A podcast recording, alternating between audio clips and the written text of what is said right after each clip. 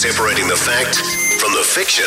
It's Early Edition with Tim Dower on News Talk ZB. Thanks to digitalboost.co.nz. Free training and support to boost your business. Quarter past five, 50% of us have now had two vaccine shots, but that total coverage is still stuck at around 70 80% now. Roughly 20% haven't had any, despite pleas from pretty much every quarter. Maybe what's needed is some expert insight or a different approach, new tactics to get the message over. Let's call in the the queen of getting messages over, the queen of spin, Deborah Pead, uh, founder of Pead PR. Uh, thanks so much for being with us this morning. I mean, you invented it as far as New Zealand's concerned. What do we do? Well, I haven't been called the Queen of Spin before, but I'll happily take that title. Thank you, Tim. All right. What do you make of the way this has been sold so far? Mm. Okay, I think there's been um, a big mistake in the way it's been um, politicized. And by doing that, government's taken full responsibility for fixing it. But when they have understood that they've come up against the brick wall of an elimination strategy, they, that they're now in perpetual crisis. And so, what I think they should have done was take an initial pan party approach where they share the choreographed theatrics of the podium with other parties. They link arms with leaders from all communities, uh, religious, gangs. And I know people are up in arms about the gangs, but here's the thing, Tim people take advice from um, people who they trust, and gang members will only trust other gang members. So, okay. you know, we, we need we need a raft of people across multiple disciplines, religious groups, political groups, and they need to stand united against COVID. And I think government's made a big mistake by politicizing it, taking sole responsibility, ignoring offers of help from outside. And now that they have um, dropped that ball, they're now moving into something that you call perception management. So they're blaming the fans. And that's why we're seeing the divide between the vaxxers and the anti vaxxers, yeah. the gangs, the others, that anything else that's, cause, that's causing us to deflect right now. Have um, they?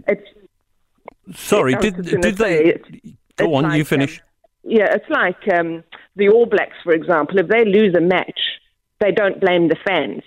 And but this is what's happening right now.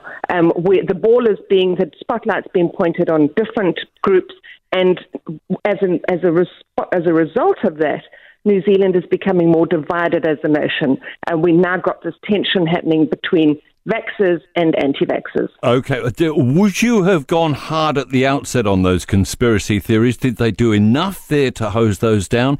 Uh, uh, and is it too late to fix that now? Um, look, I, I, what I do find uplifting and a, a sense of um, positivity is I've noticed a real step change in their campaign in the last few days. So we're seeing a lot more upstream marketing, and um, and by that I mean they're talking about the more that we have to gain by all of us being vaccinated.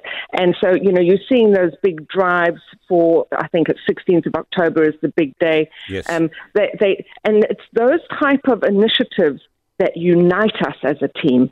And that's what we need. Like, if you think of those big destination moments that pull the nation together, you know, I think of uh, the Christchurch massacre, where they came up with that wonderful line that they are the us.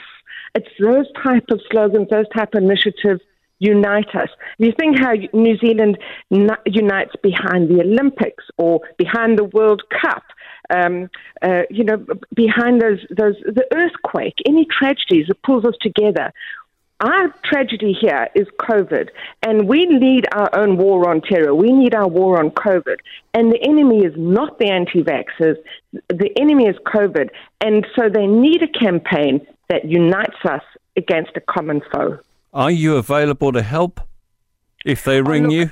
I've got your number here. I could pass it on.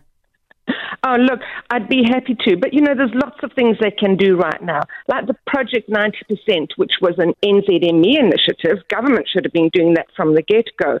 But, you know, they need to bring more people in. They need to broaden their base. They need to bring sports stars and tele stars, um, business leaders, the voices that we trust and engage with and connect with. You know, what about the musicians and the artists? And as for those sanitized messages that have now just become wallpaper, you know, chuck those out to the comedians and let them have a go with it. God knows we could all do with a laugh, you know, and uh, and so let's have some fun with it and, and get people talking about it and not just in the sense of doom and gloom. Yeah, I'm a bit over those messages myself and that um, uh, Early Learning Centre voice. Thanks so much, Deborah. Appreciate your time this morning. Deborah Pead, the founder of Pead PR, on how we might zhuzh up the campaign to get people jabbed.